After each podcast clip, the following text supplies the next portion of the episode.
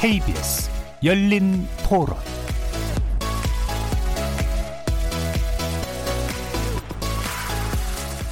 안녕하십니까. KBS 열린 토론 정준희입니다.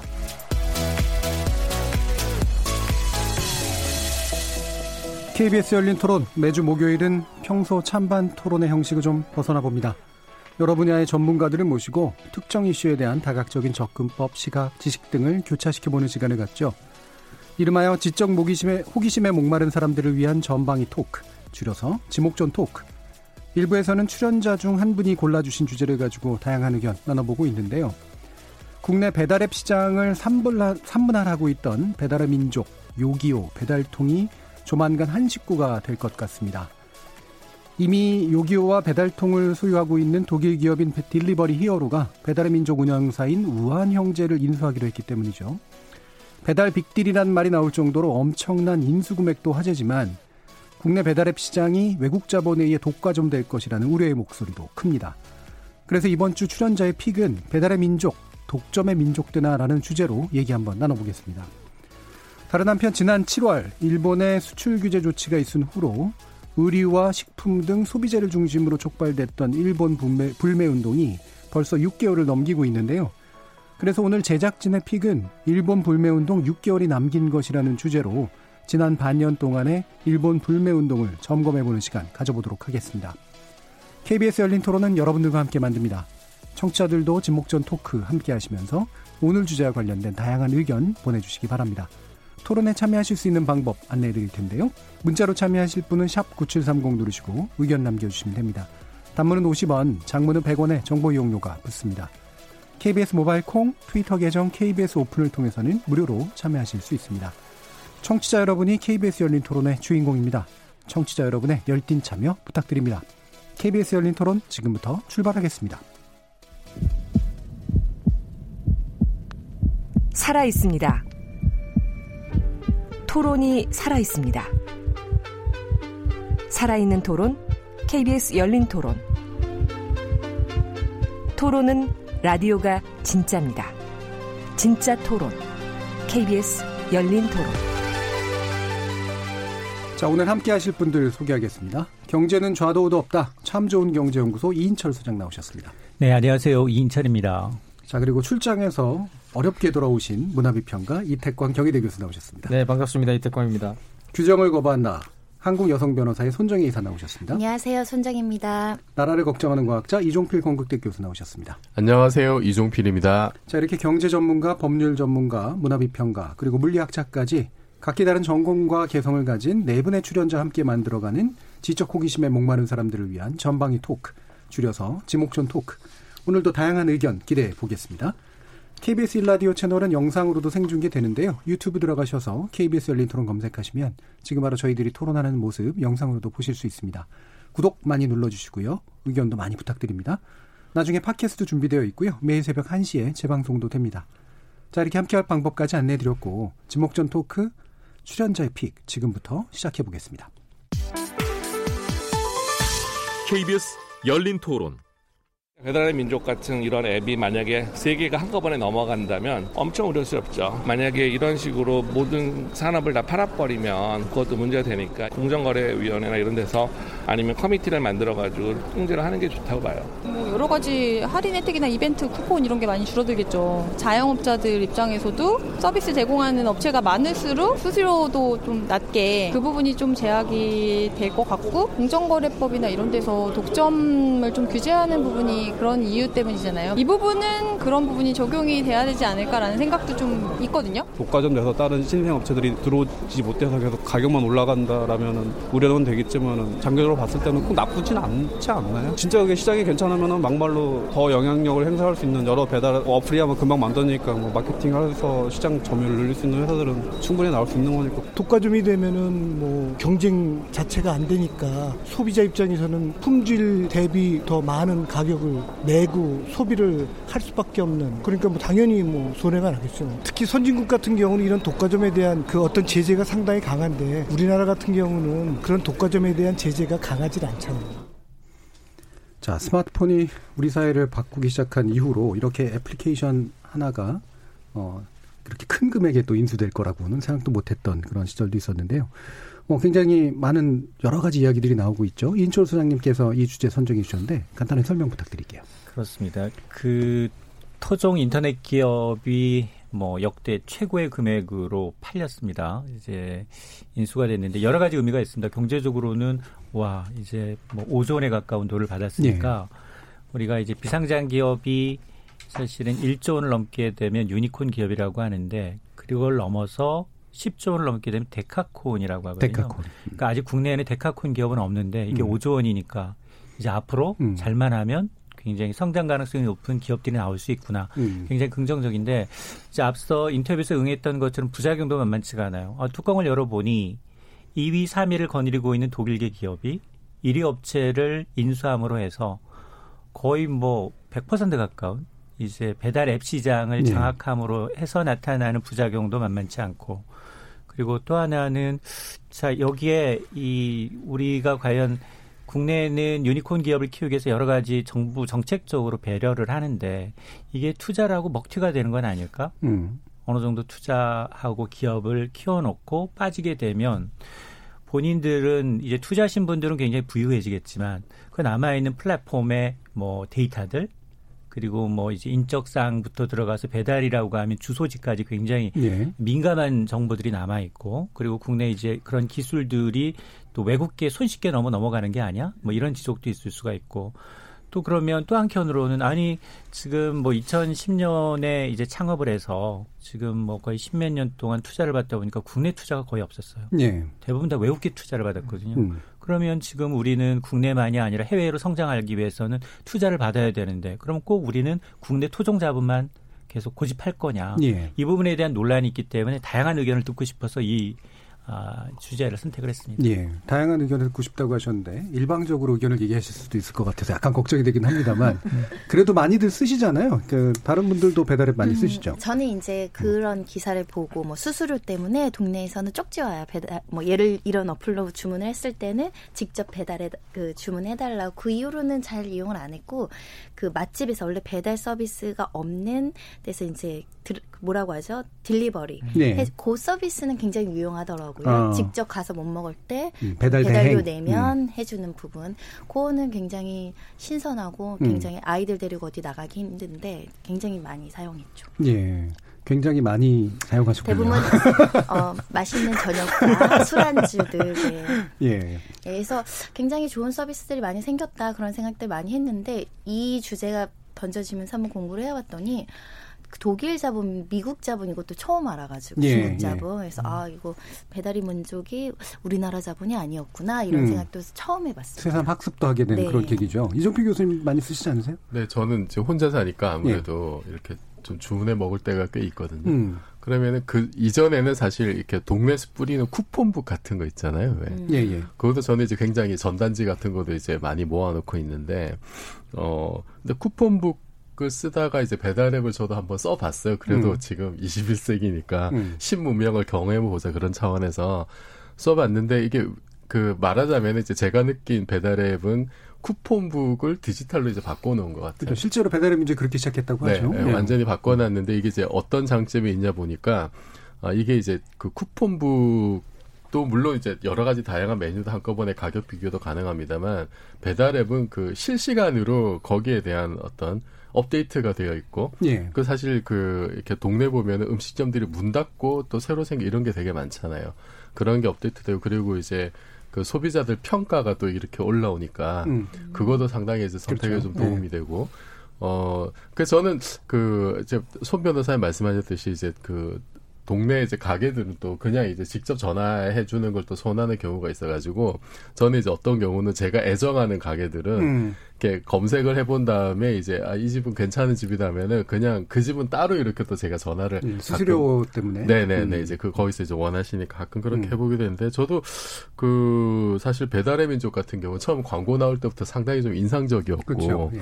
네, 알고 보니까 이제 역시나 이제 원래 좀 외국계 투자도 사실 많이 받은 예. 어떤 업체라고 이제 그러더라고요. 근데 저는 이번 그 결과를 보고서 일단은 결과만 놓고 봤을 때 결과만 놓고 봤을 때 와, 이게 우리나라에서 뭔가 이렇게 정말 아이디어 하나로 플랫폼 사업을 해가지고 수조 원의 이 가치를 키워서 이렇게 외국에 이렇게 성공적으로 사실 팔아 넘긴 거잖아요. 예. 어, 그 자체는 굉장히 참 이게 인상적이다. 음. 지금 우리나라가 뭐 제2의 벤처붐 하면서도 사실 좀 여러 가지 좀 미미했었는데 이게 하나의 좀, 좀 새로운 어떤 성공 모델 그 자체만 놓고 봤을 때 여러 가지 좀 우려 지점이 있고 또 지금 좀, 어, 대책도 마련을 해야 되긴 합니다만 일단은 그 자체를 봤을 때 좀 상당히 그 여러 좀 시그널들을 좀 조, 좋은 쪽으로 좀 해석할 수 있는 여지도 예. 있, 있지 않느냐 생각이 일단 좀 예. 들었습니다. 그럼 이인천 소장님, 그 네. 지금 방금 말씀하신 이게 좀, 아, 그래도 높은 가격에 이게 어쨌든 가치 평가를 받는 것이 고무적인 측면도 있지 않느냐라는 네. 지적도 있었잖아요. 근데 이게 기술에 대한 가치 평가일까요? 아니면 그것에 딸려 있는 한국 시장에 대한 가치 평가일까요? 즉 소비자에 대한 가치 평가일까요? 그러니까 지금 그 외국계인 특히나 이제 그 딜리버리 히어로는 그 배달의 민족보다 1년 뒤에 만들어진 기업이에요. 네. 그러니까 배달의 민족 우아한 형제들 모기업인 우아의 형제들은 2010년 그리고 이제 딜리버리 히어로는 2011년. 음. 근데 공격적인 M&A를 통해서 다국적 시장에 한 40여 개 국가, 유럽, 아시아, 라틴 아메리카, 중동까지 40개 이상의 국가에서 거의 한 25만여 개 레스토랑하고 직접 협업, 체인 제휴를 맺어 있는 상황에서 아시아 시장에서 가장 빨리 성장하는 데가 어디냐? 바로 한국. 시장이고요. 우리는 거의 뭐 매년 두 배 가까운 성장을 하고 있을 정도로 고속 성장을 하고 있고 그 시장의 압도적인 1위. 2010년 이후 배달의 민족이 줄곧 1위였거든요. 그리고 2015년까지 계속 적자였어요. 그러게 16년부터 흑자 규모가 계속 커지고 있습니다. 그러다 보니까 아, 그 두 가지 이유가 있는 것 같습니다. 하나는 우리나라 인프라 이 깔려 있는 인프라를 예. 그대로 다 하고 싶은 이- 것도 있고 또 거죠. 하나는 음. 같이 아시아 시장이 비슷하게 라이더를 이용하는 건 비슷하거든요. 이 오토바이를 이용한 음식 배달은 지금 배달의 민족도 지난해 말부터 베트남에서 하고 있어요. 예. 그러니까 이런 시장 앞으로 아시아에 있는 비슷한 동남아 시장을 겨냥한 건데 바로 그 핵심 플랫폼이 어디냐 한국의 플랫폼을 그대로 갖고 가는 게 예. 더 나을 수도 있다라는 음. 판단 하나 또 하나는 기업 가치가 지금 이거 감안하게 되면 지금 우리가 올해 최근에 이제 아시아나항공에 이제 이 현대산업개발의 경우에는 한 2조 5천억 원 썼다고 했는데 거의 두 배 가까운 베팅을 했다라는 얘기는 예. 그러면 더 있다는 거죠. 플러스 알파. 그럼 음. 이게 뭘까? 사실 우리 그 배달의 민족이나 이제 요기요를 보게 되면 배달 통에도 계속 광고를 하고요. 예. 그리고 배달은 음식 배달만 지금 전용을 하고 있지만 이게 음식이 아니라 그렇죠. 이제 상품의 다양화. 음. 그러면 옛날 같은 경우 사실 전 세계적으로는 배달하면 FedEx라든가 DHL 예. 이런 걸 생각을 했는데 이 시장까지도 넘볼 수 있다라는 거거든요. 음, 음. 그 인프라에서. 그래서 이런 것까지 봐서 기업 가치를 굉장히 좀 높게 평가해 준 게 아니냐. 음. 그러니까 단순히 보면 처음에 투자했던 NH는 한 350억 여기에 투자해 놓고 지금 6배 이상의 예. 이득을 봤다라는 얘기를 보면 분명히 플러스 알파가 계산돼 있는 거다라는 음. 생각이 들어요. 그러니까 이미 확보한 한국 소비자도 본 거고, 네. 그 다음에 아시아 이. 플랫폼 기술력도 봤고, 이게 이제 아시아 이직 시기가 굉장히 좋다라고 생각했고, 네. 음식 배달뿐만이 아니라 사실은 배달이라는 전반적인 전반적. 플랫폼에서 굉장히 큰 가치가 부여될 수 있다. 이렇게 이제 복합적인 평가가 내려진 것 같다고 보시는 거네요. 네. 음, 이태강 교수님도 아마 배달앱 쓰실 것 같은데 이게 사실 배달의 민족이라는 것 자체가 약간 좀, 좀 우아한 형제들이 좀 새로운 면들이 있었잖아요. 요기요도 있고 배달통도 네. 있었지만 개념이 바뀐 게 뭐냐 그러면 배달의 민족의 개념을 많이 바꿨다고 음. 뭐냐 그러면 이제 모든 걸 다 배달할 수 있다고 이제 그 개념을 만드는 음. 거죠. 예. 그러니까 솔직히 말 스타벅스에서 커피를 시켜 먹을 거라고 생각 못 했잖아요. 맥도날드가 배달을 해준다고 해서 굉장히 놀랐거든요. 예. 어, 햄버거를 햄버거 집이 아니라 배달을 해서 먹을 수 있고 예전에 배달이라 그러면 짜장면 배달밖에 없었는데 그 배달의 개념을 바꾼 거죠. 그리고 배달 전문 업체가 아닌 그런 식당이 아닌 곳에서도 배달을 해 먹을 수 있다는 거죠. 맛집에서도 그렇죠. 예. 쉽게 말하면 배달해 먹을 수 예. 있다. 배달 시켜서 먹을 수 있다. 심지어는 이제 집들이 같은 걸 할 때도 배달해서 먹을 수 있겠구나라는 생각을 하게 되잖아요. 그러니까 생활 습관이라든가 또는 가족 구성 형태가 바뀌는 것을 배달의 민족은 아주 정확하게 예. 파악을 하고 저는 마케팅을 했다고 봐요. 음. 거기서 되게 성공적이었고 그 심지어는 뭐 칵테일을 배달해 먹고 뭐 이런 것도 있단 말입니다 지금. 그렇죠. 러니까 집에서 파티할 때 음. 굳이 이제 안 나가도 되는 이제 그런 일이 벌어지는 거 그건 가족 구조의 변화도 크죠. 1인 가구가 많아지고 1인 가구가 나가서 혼자 추리하게 그냥 앉아서 드시는 것보다는 시켜서 우아하게 드시는 게 좋잖아요, 그죠? 예. 우리 이정필 교수님 너무 잘하실 것 같은데. 굉장히 궁금하고 있습니다. 그래서 뭐 그런 네. 문화의 패턴이 바뀌는 걸 굉장히 정확하게 파악했다는 것이고. 예. 제가 이번에 그 케이프타운 출장을 갔다 왔는데 거기에도 있더라고요. 예, 이렇게 예. 우버 배달. 뭐 음. 배달이 있는데 우버 사실 배달 굉장히 그 수준이 미약해요. 음. 이 배달 민족에 비한다면 그 배달되는 어떤 그 형태라든가 이런 것도 굉장히 원시적인데 우리는 굉장히 이게 조밀하게 짜여져 가지고 굉장한 노하우가 좀 축적이 됐다 보고 음. 그래서 저는 그런 데 대한 어떤 가치 평가도 있었다고 봅니다. 그러니까 플랫폼 기술 자체가 예. 이거는 소비가 촉진돼야지만 사실은 바뀌는 거기 때문에 음. 이 사람들이 이걸 인수할 때 명확하게 이제 그런 파악을 했던 거죠. 예. 그러니까 어떤 문화적 트렌드가 바뀌는 지점들을 보고 그러니까 정확하게 말하면 우리는 한국이 지금까지 이 서구나 이런 데에 비해서 계속 이제 우리가 후진국이라 음. 우리는 지금 이 발전하고 있는 중이라고 생각을 했지만 이런 걸 본다면 부분적으로 본다면 한국 사회가 역설적으로 서구를 지금 초과해 가지고 과도 발전한 측면도 과도 굉장히 많이 발전, 있다는 그렇죠. 거예요. 특히 소비에 관련돼서는 예. 정말 과, 과대 발전이 굉장히 많이 음. 됐다. 이런 생각이 후진국 들어요. 벗은 지 한참 됐어요. 아니, 아직까지 우리 세대는 마인드가 아직까지는 후진국이잖아. 예. 이거 아까 말씀하신. 네이버가 음. 여섯 배 수익 받았다라고 하고 국내 투자자들은 초반에 이제 좀 잘 되면서 넘겨주고 나왔다는 거예요. 그러니까 어느 정도 경쟁사가 진입을 하면서 수익 구조가 안 좋아질 것이라고 예상하고 초기 투자자들이 손을 많이 털었다고 하더라고요. 첫 번째, 아 이런 사업을 해야 되는구나. 음. 뭐 벤처 스타트업 하시는 분들 중에 이렇게 어플이라는 어떻게 보면은 공간도 필요 없는 온라인 상에서 이런 서비스 어떤 산업 발전 시켜서 이렇게 4조 원대라는 어마어마한 금액으로 팔리는 거에 대한 경쟁력 에 대해서 저는 사실 박수 치고 싶고요. 변호사업계는 어플이 안 되거든요. 유료 서비스가. 예. 아, 이런 거 규제 풀어줘야 된다. 그래서 제 친구가 이렇게 음주를 술을 이제 배달 못 시키게 돼 있잖아요. 예. 술 배달 어플 만들려다가 규제 때문에 못 그렇죠. 만들었어요. 예. 이런 부분 보면서 우리가 아 이렇게 지금 음. 뭐 독일계 기업이 4조 원대 뭐 사가는데 규제 좀 풀어줬으면 좋겠다 이런 생각도 들어서 이 경쟁력 시대 아이디어가 있는 우아한 형제들은 어떻게 시작했는지 구체적인 내면은 모르겠지만 부럽다 잘했다 음. 규제 좀 풀자라는 생각이 들더라고요. 실제로 이준 선생님이 그 이 우아한 형제들이 아까 네. 이제 보니까 우아한 그 독신들도 포함되긴 하는 것 같긴 한데 독신인데 우아하고 싶죠. 독신은 우아하지는 않죠. 이 사업 분야가 어쨌든 배달 음식에 그러니까 음식 배달에서 시작하긴 했으나 모든 걸 배달한다라는 컨셉이 들어갔고 여기에 이제 투자자들이 꽤 있었는데 이 투자자들은 어떤 가치를 봤던 걸까요? 글쎄 초창기에 이런 그 IT 신생 아이디어를 지금 구현하는 거잖아요. 플랫폼을 가지고 장사를 하는 거고 그리고 이제 배달 시장이 배달만 하는 분야는 굉장히 좀 드물고요. 예. 왜냐하면 보통 유통업체들이 대부분 온 오프라인 다 같이 합니다. 그렇죠. 그러니까 같은 대형 마트도 같이 뭐 새벽 배송하면 따라하고 계속해서 인프라 투자라는 기간이지 음. 지금 이득 내는 데는 거의 없어요. 그러니까요. 쿠팡도 마찬가지고요. 근데 여기 배달의 민족은 일단 디자이너 출신의 음. 회장 CEO의 특특한 이력에다가 타간 매티킹을 잘했고 거기에다가 처음부터 아까 뭐 굉장히 한 해에 마케팅으로 쏟아부은 비용이 적자 폭이 더 웃돕니다. 그러니까 어. 2014년에는 한 190억 적자를 냈는데 마케팅 비용으로만 190억을 쏟아부어요. 예. 그러니까 초창기에 마케팅을 잘했어요. 근데 배달 앱이라는 건 우리가 어플을 보게 되면 주문을 하게 되면 단계 단계마다 광고가 수십 개 붙거든요. 예. 그리고 거기에다가 다시 이제 후기를 보고서 후기를 보고서 아, 이 맛집이 굉장히 좋다 하는데 이걸 보고서 하는 입소문 때문에 아, 서로 선점하고 들어가고 싶어 하는 거죠. 음. 그러니까 빠르게 독식한 사람이 먼저 플랫폼을 구축한 사람이 먹는 시장이 돼버린 거예요. 음. 진짜 그런 것들이 거- 겹치다 보니까 지금 앞서서 얘기했던 것처럼 이제 단기적으로 투자한 국내 기업들이 계속 지속성을 갖고 투자한 게 아니라 중간중간에 빠, 빠져나오다 보니까 지금 여기 4조 7천억 원의 지분은 사실은 우아한 형제 지분 80 지금 7%예요. 예. 13%는 김봉준 회장의 경영진이 가져서 음. 나중에 이제 본사의 지분으로 교체한다는 거거든요. 예. 그러니까 그럴 만큼 이제 이 확신하지 못했던 거죠. 국내 음, 투자자들은. 그러니까요. 왜냐하면 음. 빨리 투자한 자본 대비 빨리 빼고 싶고 예. 그 기간이 지금 6년까지는 2016년까지 적자였기 때문에 초반에 투자자들은 빠져나오는데 그 투자 자금을 누가 받았느냐?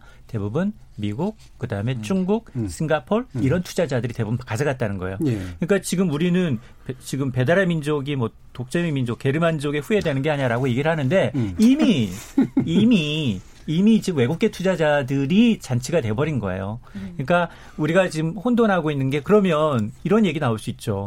아니 그러면 우리가 국내 투자자들이 계속해서 지속적으로 우리를 믿고 우리 기술을 믿고 투자를 해줬다면 지금 베트남뿐만이 아니라 싱가폴도 독자로 나갔었겠죠. 예. 근데 그러려면 자본이 필요하고 투자할 수 있는 누가 투자처가 필요한데 물주가 필요한데 음. 그러다 보니 여기는 당연히 이제 이 딜리버리 히어로를 잡은 거고 딜리버리 히어로도 지금 우리가 이제 독과점 우려하고 있는 거 이런 걸 알기 때문에 김봉진 대표를 Asia Pacific에 있는 그대로 예. 직위는 그대로 유지해서 별도로 운영하겠다라는 거거든요. 음.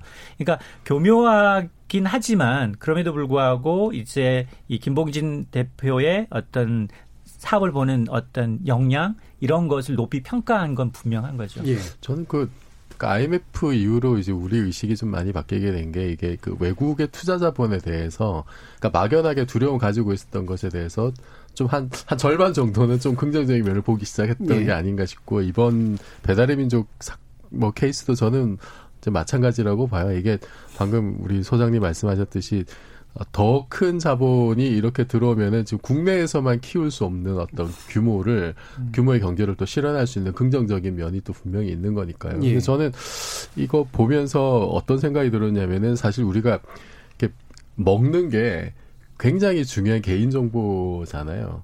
음. 그래서 이거를 사실은 그즉 기업 가치를 생각할 때 그냥 단순히 이제 음식을 배달하고 뭐 요식업계 사실 빨대 꽂아서 이거 지금 어 또 돈 버는 거 아니냐 비, 예. 비판도 이제 굉장히 좀 눈여겨볼 만한 비판도 있습니다만 그 이번에 이제 인수가 일어나고 나서 이제 딜리버리 히어로가 앞으로 식자재 사업에도 진출하려고 한다. 예. 그러면 당장 뭐 예를 들어서 마켓컬리나 이제 이런 데랑 사실 또 이제 경쟁이 붙겠죠. 어 그래서 근데 저는 그 그것도 있지만은 또 하나 제가 만약에 이 대표라면은 그 바이오 쪽의 정보들 이런 게 이제 결합이 되면 예를 들어서 우리가 뭐 그럼 뭐 치킨을 많이 시켜 먹었을 때 음. 신체 변화라든지 이런 걸 우리가 대충 알잖아요. 네. 그러면은 어, 우리가 어떤 질병을 가지고 있는지 여기에 만약에 지금 배달의 민족이 가지고 있는 그 음식 배달했던 데이터베이스에다가 네. 헬스케어 정보가 만약에 결합이 되면은 이 파급력은 저는 어마어마할 것 같아요. 그래서 음. 제 개인적인 의심으로는 아 이분들이 헬스케어 쪽으로 진출하려고 하는 게 아닐까. 네. 이게 이제 나중에 잘 되면은 아까 사악한 마음을 먹으면 병 주고 약 주고가 되는 거고. 음, 치킨 많이 먹여놓고 네. 그다음에 약, 이제 약 거기 고- 이제 고혈압 약 처방전. 소개시켜주고 네, 네, 네. 예. 근데 이제 좋은 쪽으로 하면 이런 거죠. 좋은 쪽으로 하면은 예. 지금 당신 건강 상태가 이러니까 거기에 맞는 음식 리스트를 이제 보여주는 거죠. 음. 어, 그걸 우선적으로 개인 음. 맞춤형으로. 그거는 이제 서로 좀 좋은 건데, 뭐 어디로 갈지는 모르겠습니다만, 음. 저는 이, 이쪽 이 굉장히 앞으로 참 유- 유망하지 않을까. 이런, 이런 비전도 보고 뭐 5조 가까운 어떤 음. 그 평가를 하지 않았을까 싶은데, 어, 이건, 그니까 앞으로 사실 이제 이런 식으로 됐을 때 정말 개인 정보가 어디까지 유출이 되는 걸 우리가 또 허용을 해야 될지 이런 또 문제들도 여전히 남고, 그래서 우리가 지금 이거를 볼 때, 그냥 기존의 어떤 그 아날로그적인 어떤 배달 서비스 뭐 간판이 예, 배달의 민족 예. 거기에 우리가 갇혀 있는데 우리가 좀 문법 자체를 완전히 좀 바꿔야 되는 게 아니냐 음. 지금 이 그 기업을 볼때 예. 어, 기존의 카테고리로 전혀 분류할 수 없는 새로운 어떤 업종들이 생겨나고 있고 그게 또 새로운 업종들과 융합이 일어나고 있는 그 한가운데 있는 것 같습니다. 이 플랫폼 비즈니스라는 게 사실은 그렇잖아요. 그러니까 개인 데이터, 행동 데이터와 기타의 시장과 상품과 이게 사실은 복잡하게 얽힌 거라 누가 이제 플랫폼을 선정하느냐 이 문제로 이제 결국은 될 텐데 어 그 이택광 교수님도 사실은 그 이 플랫폼 비즈니스나 플랫폼 자본주의 뭐 이런 거에 대해서. 결국은 플랫폼 자본주의는 빅데이터 싸움이죠. 음. 그래서 어떻게 이제 그 데이터를 수집하느냐가 중요한 거고 저는 이 단순하게 이제 그런 뭐 배달의 어떤 그런 산업계 이런 걸 보고 인수했다고 생각하진 않아요. 빅데이터와 관련된 그런 저는 보관 보관이 있을 거라고 보고 뭐 그 말씀하시는 그런 둘다다할 수도 있겠죠. 예. 그러니까 뭐 그리고 또 한 가지 이제 변수가 뭐냐면 중국 시장이 있는 거고요. 음. 중국이야말로 이제 거대한 새로운 기술에 음. 지금 요충지고 수많은 사람들이 눈독을 들이고 있는 곳이고 예. 또 중국도 언젠가는 지금은 이제 자기들 자체 어떤 기술 개발이나 이런 것이 이루어지고 있지만 어 실질적으로 지금 그런 빅데이터와 관련된 기술이 가장 지금 발달하고 있는 나라 중에 하나가 지금 예. 중국이에요. 심지어 상당히 많은 부분 일본이라든가 미국을 넘어서고 있다라는 네. 지금 이 진단까지 나오고 있거든요. 정확하게 특허도 뭐가 많고. 음. 이루어지고 있는지 알 수 없지만 그리고 또 특히 이 인체 정보와 관련된 여러 가지 정보 기술들이 상당히 우리가 생각하는 이상으로 발달해 있단 말이에요. 이런 것들이 만약에 결합을 하게 된다면 엄청난 이제 독점이 발생할 수가 있죠. 사실 제가 우려하는 것도 그런 부분이죠. 만약에 말씀하신 것처럼 선한 의지가 있었어 이거를 네. 근데 선한 의지를 가지고 하다 보 하다가 나쁜 짓을 하는 경우도 있거든요. 그 경계가 사실 또 모호한 경우도. 많죠. 그러니까 그게 네. 이제 걱정인 것이고 만성 걱- 우려하고 네. 있는 것이고 네. 또 이게 또 고용 구조와 무관하지가 않습니다. 그러니까 아무리 빅데이터가 위에서 수집된다고 하더라도 사실 결국 이것을 딜리버리 하는 사람들은 밑에서 우리가 라이더라 부르는 그 저임금 노동자들이거든요. 이제 이런 예. 고용 구조의 문제들도 있기 때문에 이게 이제 어떻게 될지 그러니까 지켜봐야 되는 저는 거죠. 그, 그 사실 그래서 이 배달의 민족이 성공하기 위해서는 이제 존경받는 기업이 되기 위해서는 이렇게 뭐 이제 수수료 후려치기라든지 음. 이런 거 하지 마시고 이제 기술 혁신에 나서 가지고 사실은 지금은 이렇게 라이더들이 이렇게 오토바이로 직접 배달하는 구조인데 이게 결국 무인으로 갈 거라는 건 너무나 지금 음. 명확한 거잖아요. 예. 그러니까 드론 배송이나 이런 게 얘기가 나온 지가 벌써 오래됐고 뭐 머지않은 미래 진짜 아파트 베란다마다 드론 착륙장 같은 게 있을지 누가 압니까 그죠?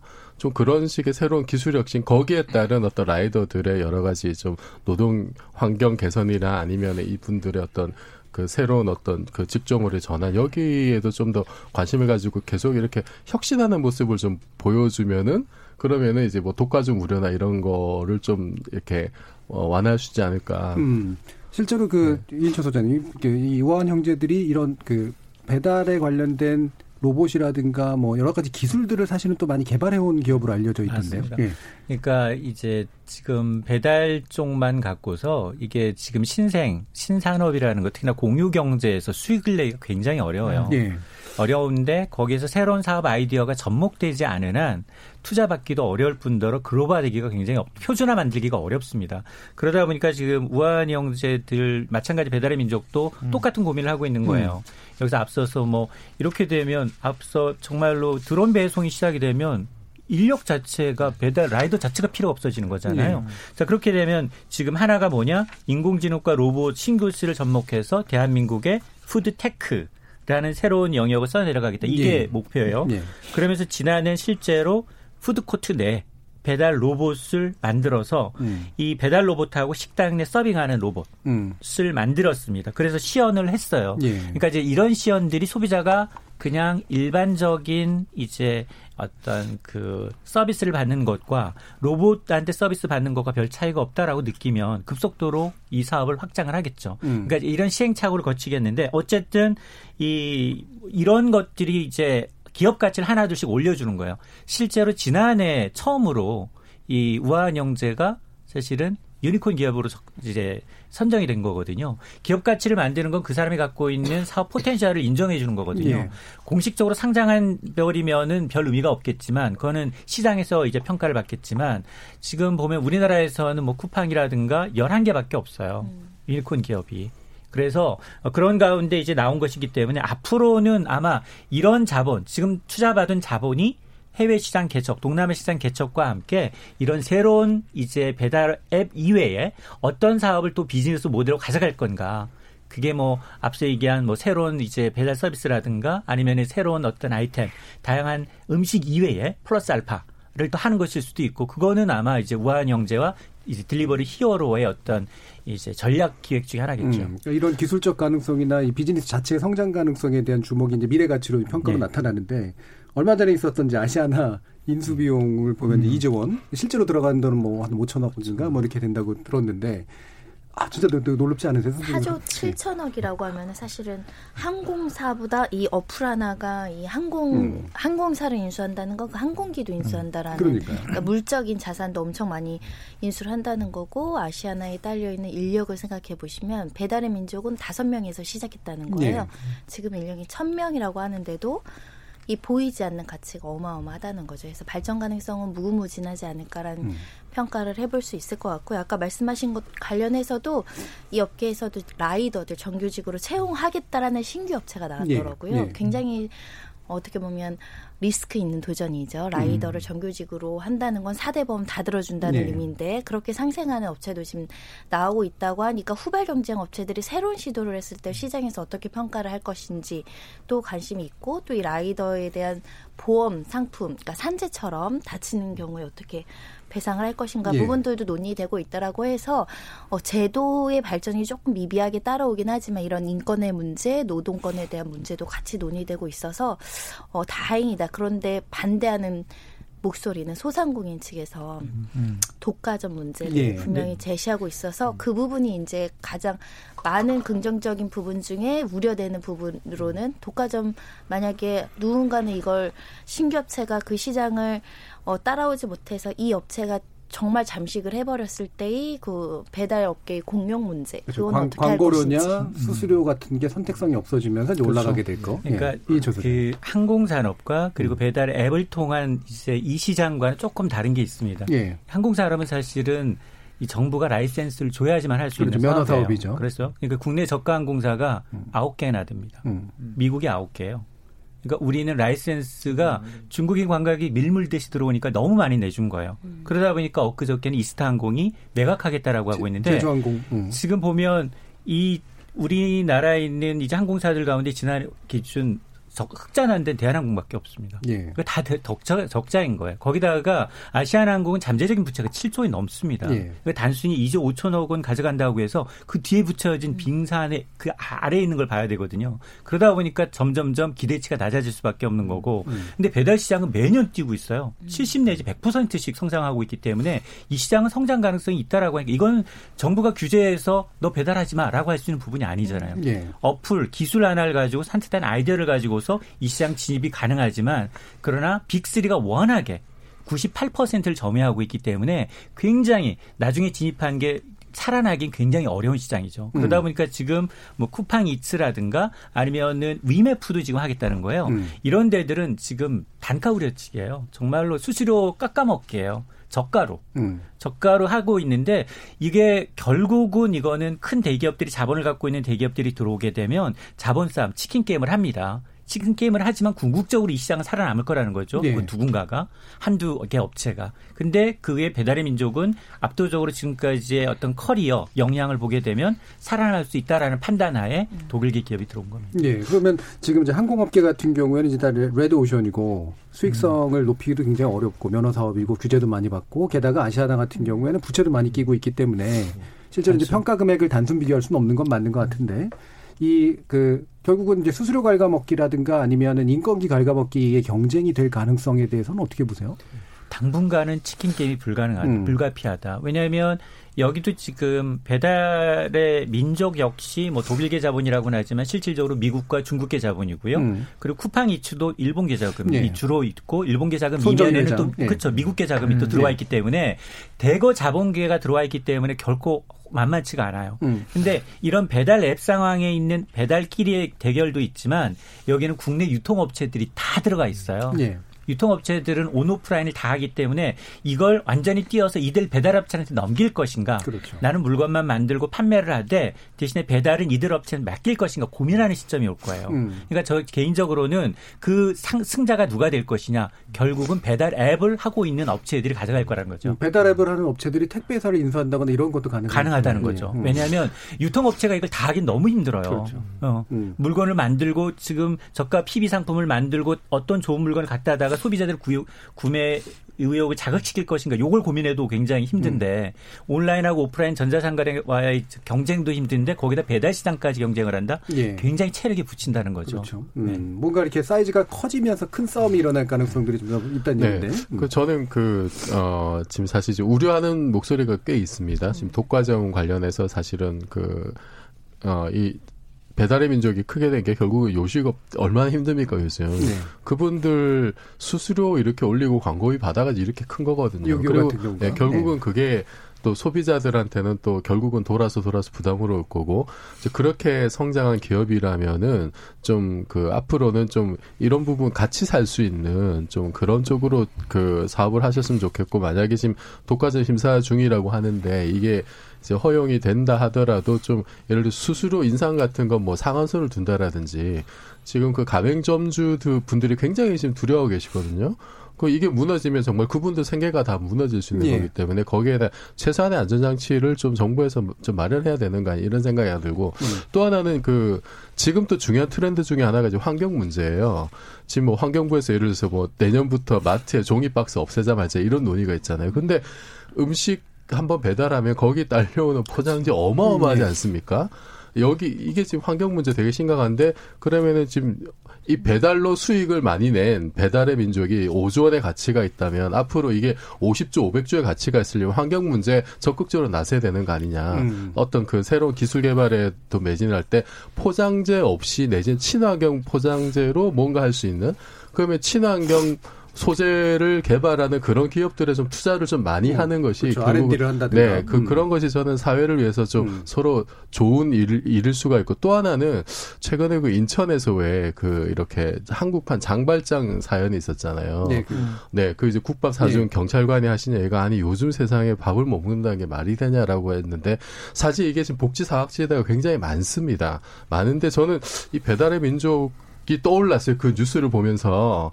그러니까 아니 그 음식점들도 사실은 이게 그냥 남 남아서 버리는 음식점 음식들이 있거든요. 예. 그런 거 쫙 모으고 지자체가 좀 이렇게 그 예를 들어서 이제 자기네 데이터 좀 이렇게 공유하고 배달의 민족이 나서 가지고 취약계층들 한 달에 한 번만이라도 이렇게 남는 음식 모아가지고 이렇게 한다든지 하면은 좋은 공유 경제네요. 네, 네. 이, 음. 그 저기 제가 알기로는 그 김봉진 회장이 이렇게 기부도 많이 하시고 그런 상생에 대한 마인드가 있으신 음. 분인데 좀 이게 지자체랑 그 가맹점 분들이랑 이렇게 결합을 해서 우리 지금 소외된 계층을 위해서 할 수 있는 그 배달의 민족만 할 수 있는 거라 좀 보거든요. 예, 굉장히 예. 특화된 예. 좀 이런 일에도 좀 고민을 좀 해, 해주셨으면 어떨까 음, 싶습니다. 그러니까 단순히 돈 많이 버니까 네가 책임져라가 아니라 잘할 수 있는 사회적인 잘할 수 있으니까요. 네, 가장 잘할 수 거죠. 있으니까요. 예, 근데 그러니까 그게 제가 볼 때 브랜드 가치하고 무관하지 않습니다. 예, 그러니까 그렇습니다. 플랫폼 자본주의가 뭐 부정적인 측면도 많지만 이게 소비 중심의 어떤 자본주의이기 때문에 평판도가 굉장히 그럼요. 엄청난 영향을 미쳐요. 음. 이 배달민족도 사실 평판도 논쟁이 좀 있었는데 논란이 음. 있었지만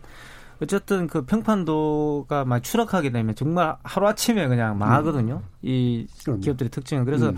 반드시 그런 말씀하셨던 그런 윤리적인 어떤 그런 음. 경영과 같이 갈 수밖에 없다는 생각이 들고 이제 그런 부분들 만약에 이제 지금 인수한 뭐 이런 회사들이 강구하게 된다면 상당히 이제 특히 한국 시장은 굉장히 강하잖아요. 불매 운동의 예, 그 역사가 그럼요. 굉장히 깊기 예. 때문에 하루 만에 복구를 하루 만에 했었죠. 날아갈 수 네. 있습니다. 그게 2부가 또 불매 운동입니다. 그래서 이게 굉장히 심각한, 예. 굉장히 심각하게 생각해야 되고, 음. 당연히 말씀하신 상생이라는 어떤 그런 어, 패러다임과 같이 가지 않는다면 상당히 좀 고전할 가능성이 크죠. 그렇습니다. 되게 중요한 포인트인 것 같아요. 자, 그럼 일부 토론 정리하면서 우리 인천 소장님 기업 결합 심사 있잖아요. 어떻게 될 것 같으세요? 아, 일단은 뭐 모든 분들 소상공인 650만이 넘죠. 소비자들은 야 이거 정말 수수료 올라가는 거 아니야? 이러다 정말 음. 안 돼. 이런 부분이 많은데 공정이 과연 이걸 어떻게 할 거냐? 사실은 그 배달의 민족은 미, 지금 통신 판매 중개업자로 분류가 돼 있어요. 예. 그러니까 현행법상 배달 행위만을 별도로 구별하는 규정이 음, 없습니다. 음. 그러니까 이게 얘기 뭐냐? 만약에 통신 판매 중개업으로 분류를 하게 되면 빠져나갈 구멍이 있어요. 왜냐하면 유통업체 대부분 쿠팡도 그렇고 마켓컬리도 그렇고 다 이제 같으니까 시장 점유율이 낮아지는 거죠. 예, 예. 근데 그걸 배달만을 또 떼놓고 놓으면 압도적으로 높지만 그렇죠. 예. 그러니까 공정위가 과연 법의 테두리 내에서 분류 내에서 이걸 볼 건지 아니면 정말 실제로 사업 영역이 지금 배달 영역이니 배달 앱상의 영역을 볼 건지 이거에 따라 달라질 수 있거든요. 어, 이른바 이게- 시장 획정의 문제죠. 그렇습니다. 예, 이제. 그렇기 때문에 아마 그럼에도 불구하고 이렇게 90%가 넘어가는 압도적인 점유에 대해서 음. 쉽게 승인이 나가, 나갈 거잖아요. 단서를 좀 달고. 사회적 논란이 있을 테니까. 그렇습니다. 예. 예. 조건부 승인으로 음, 예. 검토될 가능성도 현재는 있는 음, 상황이죠. 조건을 붙여서 이제 승인은 어쩔 수 없이 해주되. 네, 전례들도 꽤 있고. 음, 알겠습니다. 자, 그러면, 어, 지금 한 가지 또 알려드릴, 어, 내용이 좀 있긴 있는데요. 어, 오늘 저녁 7시 30분에 울릉도 독도 지역에 강풍경보가 발효되었다고 하는데, 유리창 근처 등 위험한 지역에 계신 분들은 안전한 건물로 대피하시고, 다른 차와 안전거리를 유지하시기 바랍니다. 자, 그러면 문자 메시지 몇 개 좀 들어보죠. 정희진 문자 캐스터. 안녕하십니까. 문자캐스터 정의진입니다. 배달의 민족, 독점 민족 되나라는 주제로 청취자 여러분이 보내주신 문자 소개해드리겠습니다. 먼저 유튜브로 의견 주셨습니다. 이종필 교수님, 물리학적 스타일로 깔끔하게 정리해주시네요. 유튜브로 의견 주신 사분사분하다 청취자분. 아시아나 배달 관련 산업, 비교할 수 없을 정도로 배달 산업이 더 크다고 봅니다. 비행기야 고가에 몇몇이 이용하는 거지만 배달은 꼼꼼하도 방법만 알면 이용할 수 있는 겁니다. 그리고 배달의 민족 매각과 관련해 토종 자본을 고집하는 게 아니라 하나의 자본에 종속되는 걸 우려하는 겁니다. 콩 아이디 3699님. 외국계 독점 자본에 무너지는 배달의 민족. 작금의 상황을 안타깝게 생각하는 청취자입니다. 지목전 토크 경청할게요. 콩 아이디 5405님, 자유경제 시장 하에서 가능하면 국가의 역할은 최대한 규제를 자제하는 것이 바람직하다고 봅니다. 그리고 배민 인수합병 관련해선 가급적이면 우리나라 기업이 인수하도록 정부 차원에서 유도하는 게 좋을 것 같네요. 배달의 민족을 보고 새로운 창업을 시도하는 젊은이가 많이 나올 거라고 봅니다. 유튜브로 의견 주신 청취자분. 배달의 민족 같은 기업은 국가 차원에서 막아야 한다고 생각합니다. 배민 관련해 몇몇 사람들은 돈 많이 벌었겠지만 그들 때문에 수많은 자영업자들이 쪼그라들고 있고 죽어가는 겁니다. 제발 자영업자들 입장을 고려해 주시기 바랍니다. 콩 아이디 강기황님. 자영업의 침체와 더불어 많은 가게들이 점점 폐업 증가 추세인데 과연 앞으로의 배달 시장이 밝을까요? 글쎄요 해주셨고요. 콩 아이디 9482님. 전 음식 배달 산업 문제와 관련해 인수합병 이런 것도 중요하지만 포장 문제 개선이 더 시급한 사안 같아요. 새벽 배송도 그렇고요. 환경 문제를 먼저 생각하는 그런 시대가 어서 빨리 왔으면 좋겠네요. 참고로 음식물 묻은 비닐이나 플라스틱은 재활용도 힘들답니다라고 보내주셨습니다. 네, KBS 열린 토론. 지금 방송을 듣고 계신 청취자 모두가 시민 농객입니다. 문자는 샵 9730번으로 참여하실 수 있고요. 단문은 50원, 장문은 100원의 정보 이용료가 붙습니다. KBS 콩, 트위터 계정 KBS 오픈을 통해서도 무료로 참여하실 수 있습니다. 청취자 여러분들의 날카로운 시선과 의견 기다립니다. 지금까지 문자캐스터 정의진이었습니다. 예, 문자 메시지 청취자들 의견 받아봤는데요. 목요일 이 코너 할 때마다 우리 이종필 교수님을 좋아하시는 또는 이종필 교수님과 특별한 관계가 있어 보이는 아주 열성적인 팬분이 계신 것 같아요. 아주 좋은 일이라고 생각을 합니다. 계속해서 와주시면 감사하겠습니다. 자, 그동안 배달앱 시장 여러 가지로 이미 과점에 갖고 왔는데요. 자영업자들과의 공생의 문제 그리고 여러 가지 환경 문제 그다음에 사회적 이슈들과 함께 어, 뭔가 문제 해결을 위해서 어, 기업들이 또 노력해야 될 그런 시점이 아닌가 싶습니다.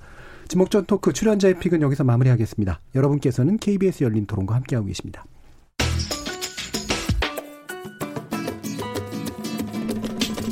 묻는다, 듣는다, 통한다. KBS 열린 토론. 듣고 계신 청취자 여러분, 감사드립니다. 들으면서 답답한 부분은 없으신가요? 궁금한 점은요? 그렇다면 함께 토론에 참여하시죠. 유료 문자 9730을 이용하시면 됩니다. 단문은 50원, 장문은 100원의 정보 이용료가 있습니다. 스마트폰 어플리케이션 KBS 모바일 콩을 통해서도 무료로 참여하실 수 있습니다. KBS 열린 토론은 언제나 열려 있습니다. 듣고 계신 KBS 열린 토론은 매일 밤 1시에 재방송됩니다. 현재 많은 국민들이 자율적으로 일본 불매운동에 대해서 관심을 갖고 참여하는 것이 좋은 것 같고요. 일본 아직까지 일본 자동차 많이 사는 사람이 많다고 얘기하잖아요 방송에. 사면은 안 될 것 같아.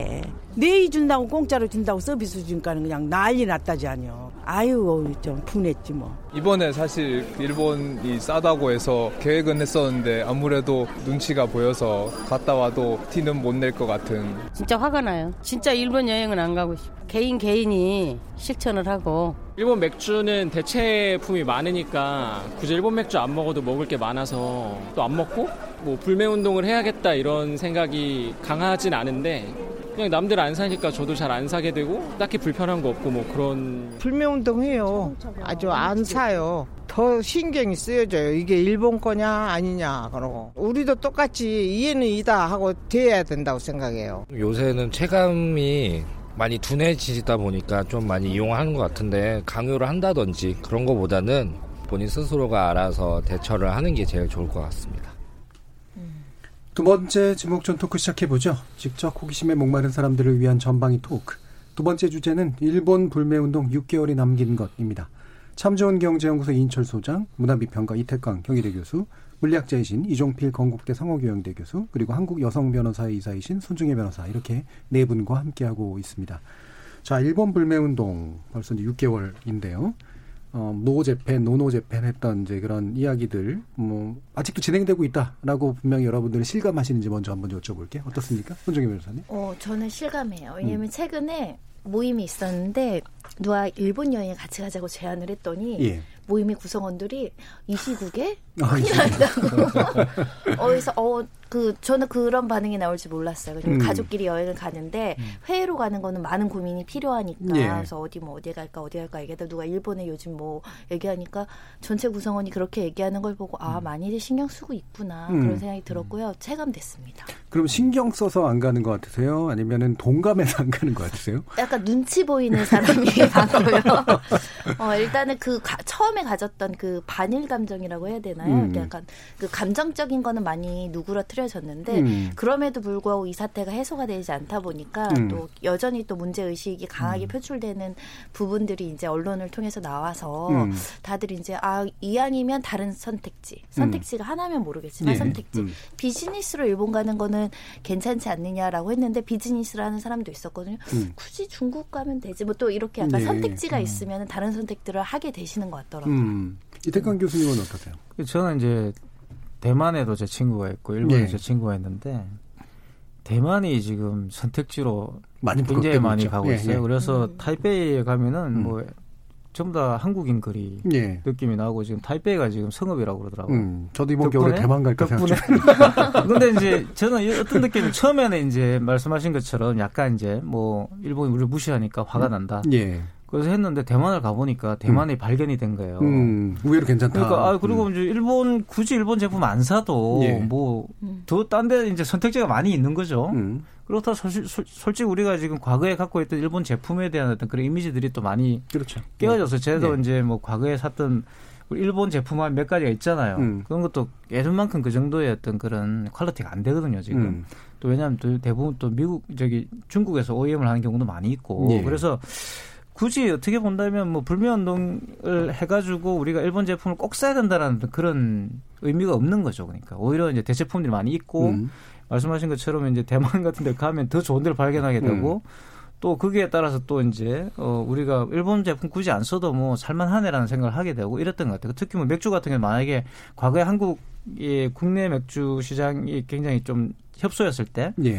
국내 맥주의 그런 그 quality가 그렇게 높지 않다고 많은 음. 국민들이 생각하고 있을 때는 일본 맥주가 대체품일 수 있었죠. 그죠? 음. 국내 맥주를 마시느니 그냥 비슷한 가격에 일본 맥주를 마시겠다지만 지금은 또 선택지가 너무 많아요. 음. 굳이 일본 맥주가 없더라도 그 훨씬 더 맛있는 맥주들이 많이 있기 때문에 그런 맥주를 사 먹으면서 그냥 일본 맥주를 잊어버리는 거죠. 지금 오히려 일본 제품을 사용하던 걸 잊어, 잊어버리고 있는 거 아닌가 생각이 들고 그리고 또 한 가지 흥미로운 거는 일본에서 이 한국 불매 운동이 굉장히 큰 화제더라고요. 예. 그 저는 이런 경우는 좀 최근에 와서 처음 느꼈거든요. 음. 왜냐하면 일본 사람들 한국에 별로 이런 없죠, 문제와 사실은. 관련돼서 이야기하지 않아요. 예. 그 일본 제품을 불매한다더라 이런 거에 되게 민감하게 반응하지도 않고 음.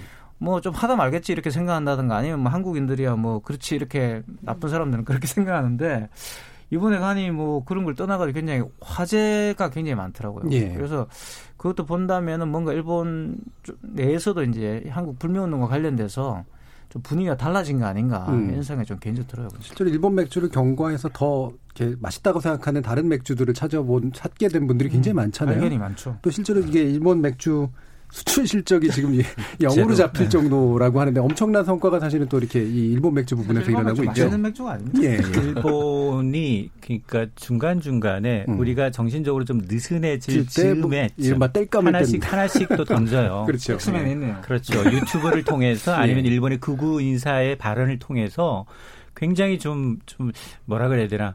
야, 저 정도까지 해야 돼?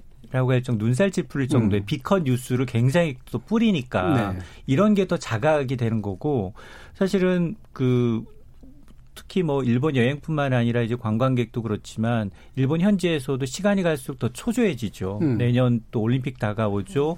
자기가 다 이제 생각했던 목표치에 굉장히 굉장히 큰 걸림돌이 한국의 불매 운동이고 일본 운- 여행을 하지 말자라는 이제 자제주의가 이제 굉장히 좀 이 극에 달하다 보니까 일본 내부에서도 약간의 변화는 있는 것 같아요. 음. 인식의 변화는 그러나 이 표출하지는 못하고 있고 예. 끙끙은 앓고 있고 적어도 이제 이 어, 정, 정상 간 회의를 통해서 좀 해결해줬으면 하는 분위기는 있는데 그럼에도 불구하고 기업들이나 소비자 입장에서는 이게 그게 관계가 정상화된다 하더라도 음. 예전처럼 굉장히 원활하지는 않을 것 같다. 음. 그리고 예. 기업 입장에서도 한 번 그렇게 된통 당했는데 또 당하겠는가?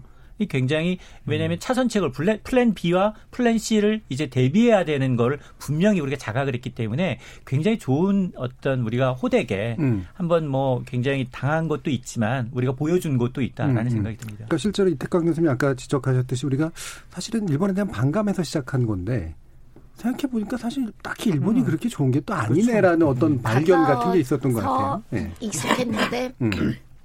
익숙한 걸 변화시켜 보니까 그 변화된 음, 익숙함이 그렇죠. 다시 음. 새로운 다양성으로 온 거죠. 음. 오히려 일본 입장에서 이제 우리 시장을 잃은 거죠. 잃은 거죠. 크죠. 그러니까. 예. 그러니까 저도 제 어떤 생각이 드냐면은 지금까지는 그냥 이렇게 사실 뭐 그 일제 강점기 거치면서 우리나라가 모든 면에서 일본에 좀 이렇게 종속돼 있었던 음. 예. 이렇게 결속돼 있었던 부분이 많았는데 그러니까 우리 알게 모르게 이렇게 스며들어 있었던 그렇죠. 그런 요소들이 이제 음. 있었던 거죠. 음. 있었는데 이번에 그 수출 규제 사건이 터지면서 그거를 한번 정신 차리고 돌아보게 된 계기가 된 것 같아요. 예. 어, 지금 우리 주변에 이게 어떤 게 있는지 그리고 음.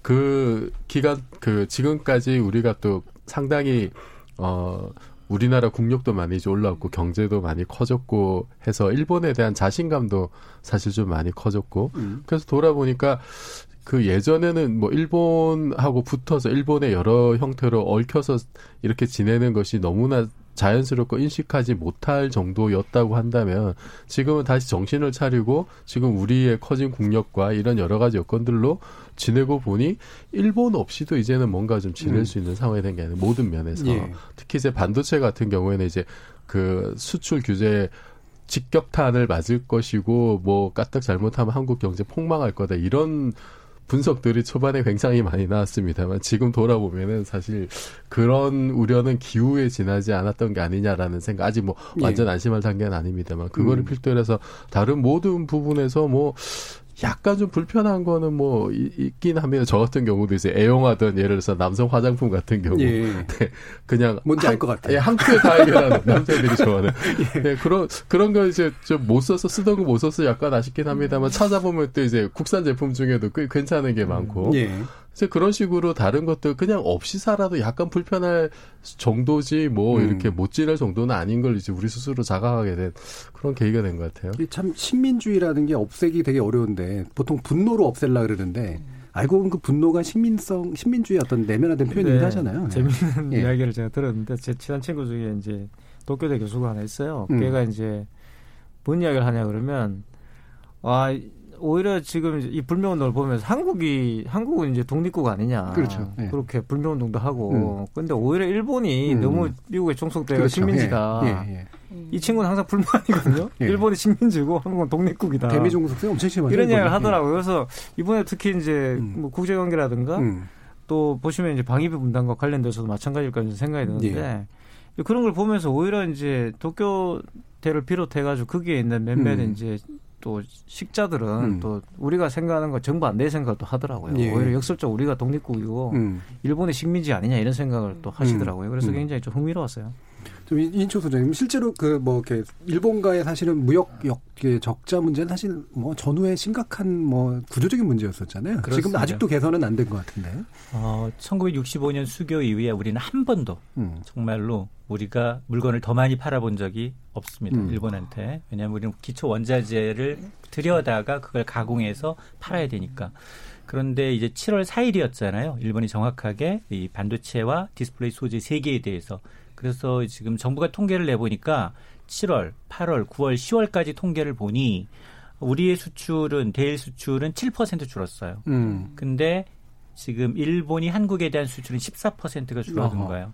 그러니까 이제 절반 정도 그러면 이제 오히려 일본이 오히려 더 이제 이 손해가 더 깊다는 거고 예. 또 이제 11월 최근 데이터는 더 고무적인 게 우리가 수출을 24억 달러를 하고 수입을 35억 달러를 했는데 그러니까 무역 수지가 11억 달러로 내려간 게 2002년 이후 17년 만에 가장 낮다는 거거든요. 음.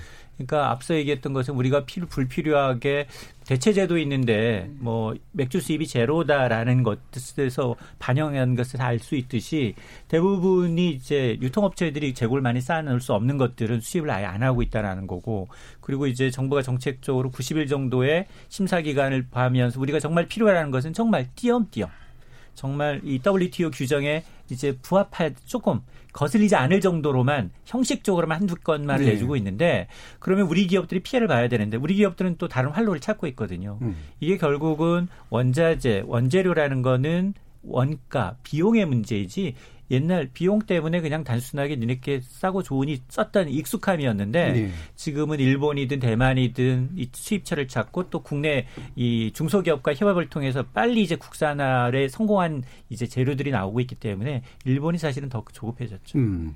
실제로 이제 소재 산업과 기계 산업에서 이제 굉장히 막큰 타격이 있을 거다라는데 이쪽 교수님께 국산화 정도라든가 이런 거 좀 알고 계시는 거 있나요? 어, 그 최근에 좀 음. 화제가 됐던 게 이제 그 시멘트 원료로 쓰는 석탄재하고 예. 뭐 탄소 섬유였는데요. 음. 사실 석탄재 같은 경우 이게 이제 그 석탄 옛날에는 이렇게 직접 이렇게 탄광에 가서 캐가지고 시멘트를 만들었다면 요새는 석 화력 발전소에서 태우고 남은 남은, 석탄재를 음, 가지고. 음. 그 시멘트를 만드는데 이거를 이제 일본 거를 많이 들여왔었어요. 음. 일본에서 나오는 것에 뭐 90% 이상을 한국이 다 가져왔거든요. 음. 그런데 이제 왜 이렇게 되냐면은 일본은 이게 이제 산업 쓰레기라 그래가지고 이거를 한국에 주면서 처리 비용을 줘요. 음. 톤당 5만 원 정도. 어허. 근데 이거 일본 내에서 처리하면은 그게 한 4배 정도 비싸답니다. 예. 근데 이제 국내 업체는 쓰레기를 일본 쓰레기를 들여오면서 이제 돈도 벌게 돈도 되는 벌고, 거니까 네, 재료비도 아끼고. 네. 음. 그, 근데 이제 국내에서 만약에 국내 우리나라도 화력 발전소가 있으니까 거기 생기는 석탄 그 재를 이렇게 쓰면은 오히려 이제 좀 비용이 또 들고 이러니까 예. 일본산 석탄재를 많이 들여왔는데 사실은 이게 그 수출 규제 일어나기 전부터 음. 그 굉장히 좀 말이 많았어요. 왜냐하면 이게 어- 그 굉장히 안 좋은 몸에 안 좋은 것들이 많이 들어가 있고 예. 후쿠시마 사고 나서부터는 방사능 오염 문제도 이제 사실 좀꽤 우려가 됐었죠. 제기가 됐고 그러니까 이런 거죠. 일본 쓰레기를 가져와서 우리나라 아파트를 만든다 이제 이렇게 된 거예요. 네, 네.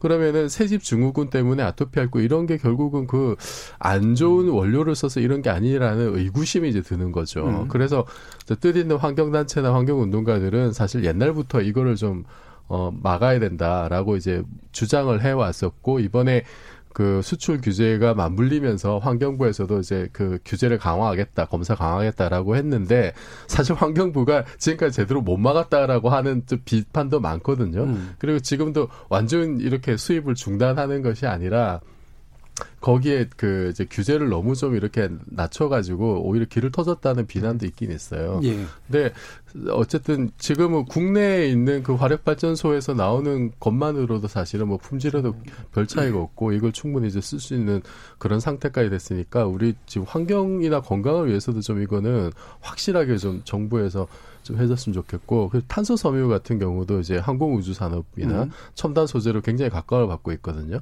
우주선 우주로 나가는 우주선에 쓰거나 이제 전투기나 이제 민항기에도 쓰고 있고 이게 뭐 이제 무게는 철의 뭐한 4분의 1 정도인데 강도는 10배 정도 강하고 이제 이러니까 요게 이제 일본에서 사실 그 도레이사나 이런 데서 굉장히 이제 그 석권을 하고 있었는데 우리나라에서 효성이 이제 요즘 그 예. 뜨고 있죠.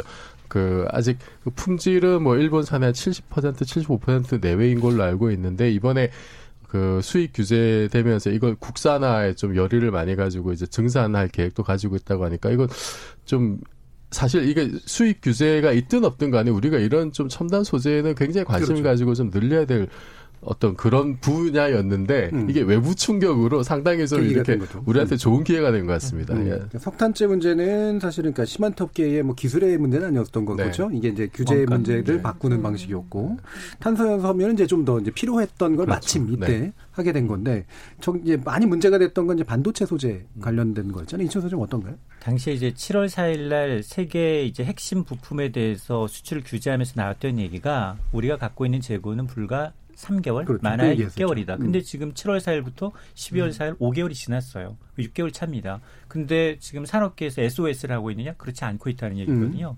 그렇게 보면 내부적으로 물론 그 사이에 이제 일본이 전략적으로 세네계에 대해서는 적절하게 이제 타이밍에 푼 것도 물론 있지만 뭐 일본은 어쨌든 기업들은 굉장히 좀 조바심을 내고 있고 그리고 우리가 이제 LG 디스플레이, 삼성 디스플레이는 이미 생산 공장에 들어가는 불화수소를 국산화에 성공했고요. 그리고 이제 해외에서 들어온 것도 이제 그에 못지않은 이제 이 재료인 것으로 알려져서 이제 사용을 하고 있기 때문에 응용을 하고 있기 때문에 오히려 우리가 이제 핵심 소재에 대한 일본의 의존도를 좀 벗어나는 게 아니냐 이런 분위기가 우리에 팽배하니까 일본 기업들은 더 다급해지는 거죠. 그렇겠죠. 예. 그러니 아 그러면 일본 정부의 규제를 피할 수 있는 해외 자, 자기네 자회사 거기는 외국 지분이 들어가 있으니 일본 정부의 규제를 피할 수 있으니 그걸 통해서 우회 수출할 수 있도록 해달라.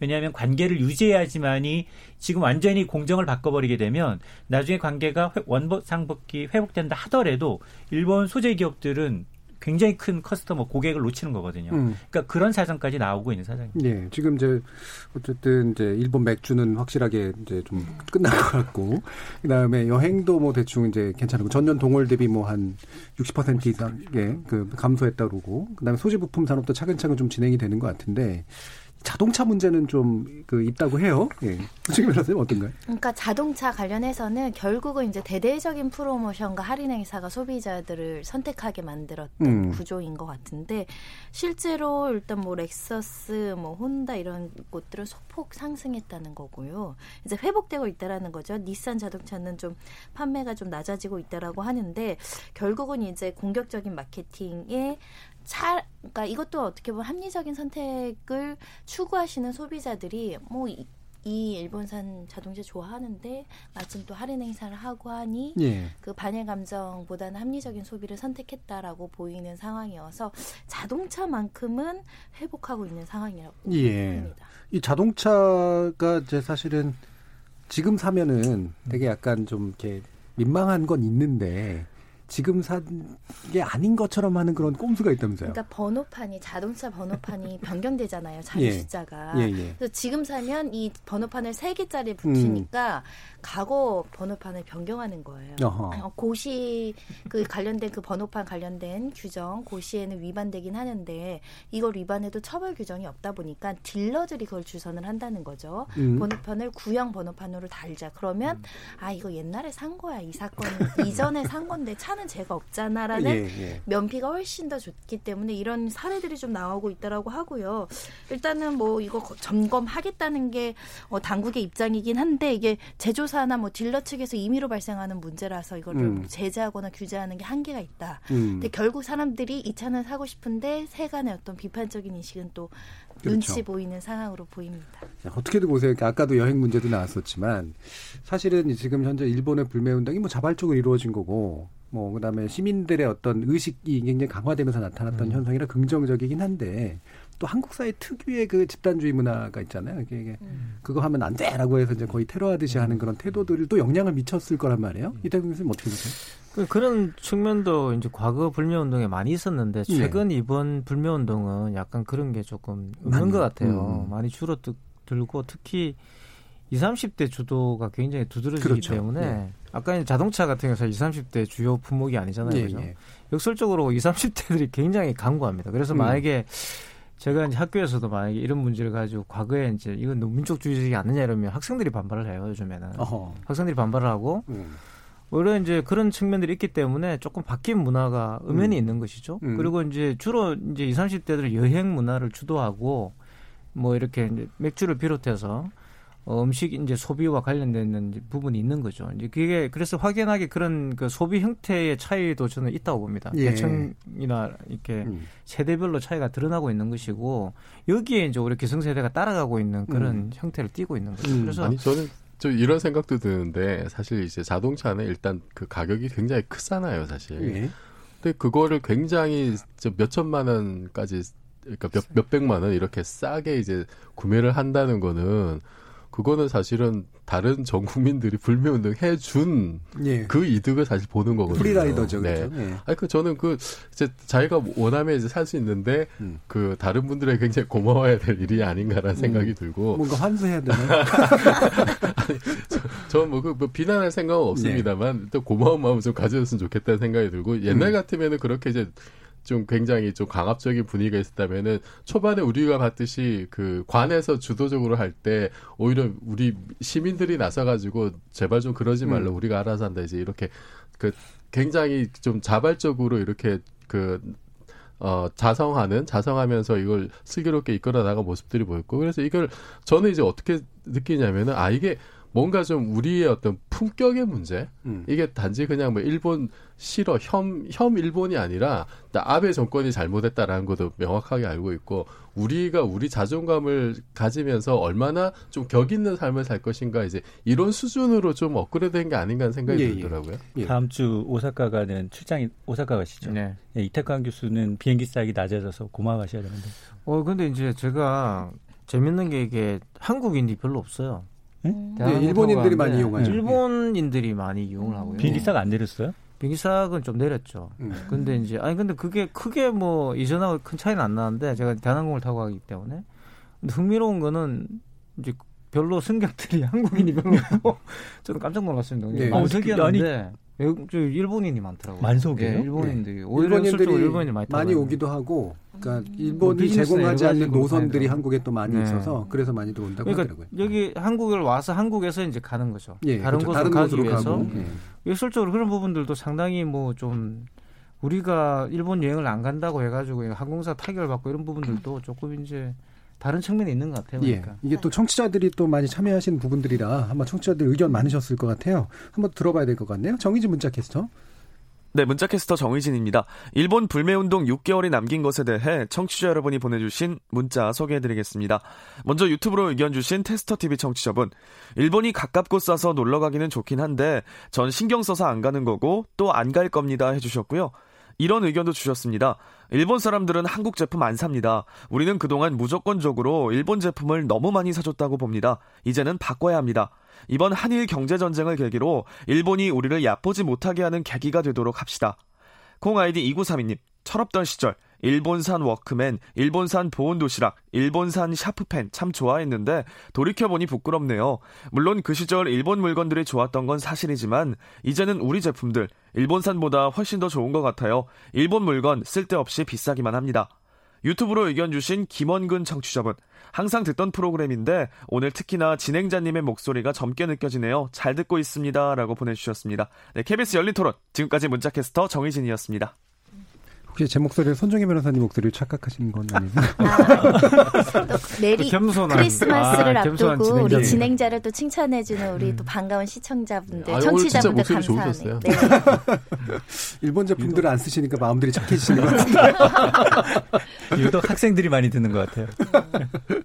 이태경 교수님, 이게 지금 요번 가시는 거는 강의 때문에 가시는 거라면서요? 예, 제가 오사카 대학에 이제 특강이 있어서 가는데요. 음. 역시나 말씀드린 일반 일본인들은 이제 굉장히 이 불매운동과 관련돼 최근에 보이는 우리 그 태도나 이런 것들에 대해서 한국에 대한 인식을 바꾸는 예, 예. 음. 굉장히 좋은 또 기회가 되고 있습니다. 이분들이. 그래서 일반 일본인들은 이 불매운동과 관련돼서 오히려 아베 정권을 비판하고 음. 한국에 대한 그런 악감정이나 이런 것을 그렇게 표현하는 분들은 사실 극히 일부인 음. 것이고요. 사실 저는 이런 생각이 들어요. 그 일본에 이제 쉽게 말하면 한국을 비하고 이런 분이 엄연히 있고요. 사실 서점에 가보시면 예, 혐한 그렇죠. 이렇게 코너가 따로 있는데 그런 혐한을 조장해서 장사를 하는 분들이 거기 많이 있어요. 일본에. 음, 그렇죠. 예. 우리 우리도 보시면 유튜브에 보면 그런 분들이 많이 계시잖아요. 음. 그런 것처럼. 그래서 이런 혐오를 확산시켜서 이제 돈을 벌고 있는 분들에 대한 어떤 그런 비판 의식들도 사실 한국 불매 운동을 음. 통해서 또 확산되는 것도 있거든요. 그러니까 그래서 그런 부분들 이번 불매 운동은 상당히 그런 면에서 단순하게 민족 감정 그렇죠. 이 차원을 넘어서서 일본 내에 대한 어떤 반성도 촉구하는 음. 이제 그런 효과도 발휘하고 있는 거 아닌가 생각이 좀 음. 듭니다. 그렇죠. 단순히 이제 경쟁, 뭐 보복 이런 문제가 아니라 네. 한국과 일본이 서로에 대한 인식 자체를 내부적으로 다시 한번 그렇죠. 바꿔보고 점검하는 이웃 나라잖아요, 음, 이웃 나라. 그렇죠. 같이 긍정적인 살아야죠. 그런 계기가 네. 분명히 되는 것 같아서 아주 좋은 평가를 좀 내릴 수 있을 것 같습니다. KBS 열린 토론 매주 목요일은 지적 호기심에 목마른 사람들을 위한 전방위 토크, 줄여서 지목전 토크로 청취자 여러분을 만나고 있는데요. 오늘은 네 분의 전문가와 함께 배달의 민족, 독점의 민족 되나 그리고 일본 불매운동 6개월이 남긴 것 두 가지 주제를 가지고 다양한 의견 나눠봤습니다. 오늘 함께해 주신 이인철 참 좋은 경제연구소장, 문화비평가 이태강 경희대 교수, 물리학자이신 이종필 건국대 교수, 그리고 손정혜 변호사 이렇게 네 분 모두 수고하셨습니다. 감사합니다. 감사합니다. 고맙습니다. 참여해주신 시민농객 청취자 여러분들 모두 감사드립니다. 저는 내일 저녁 7시 20분에 다시 찾아뵙겠습니다.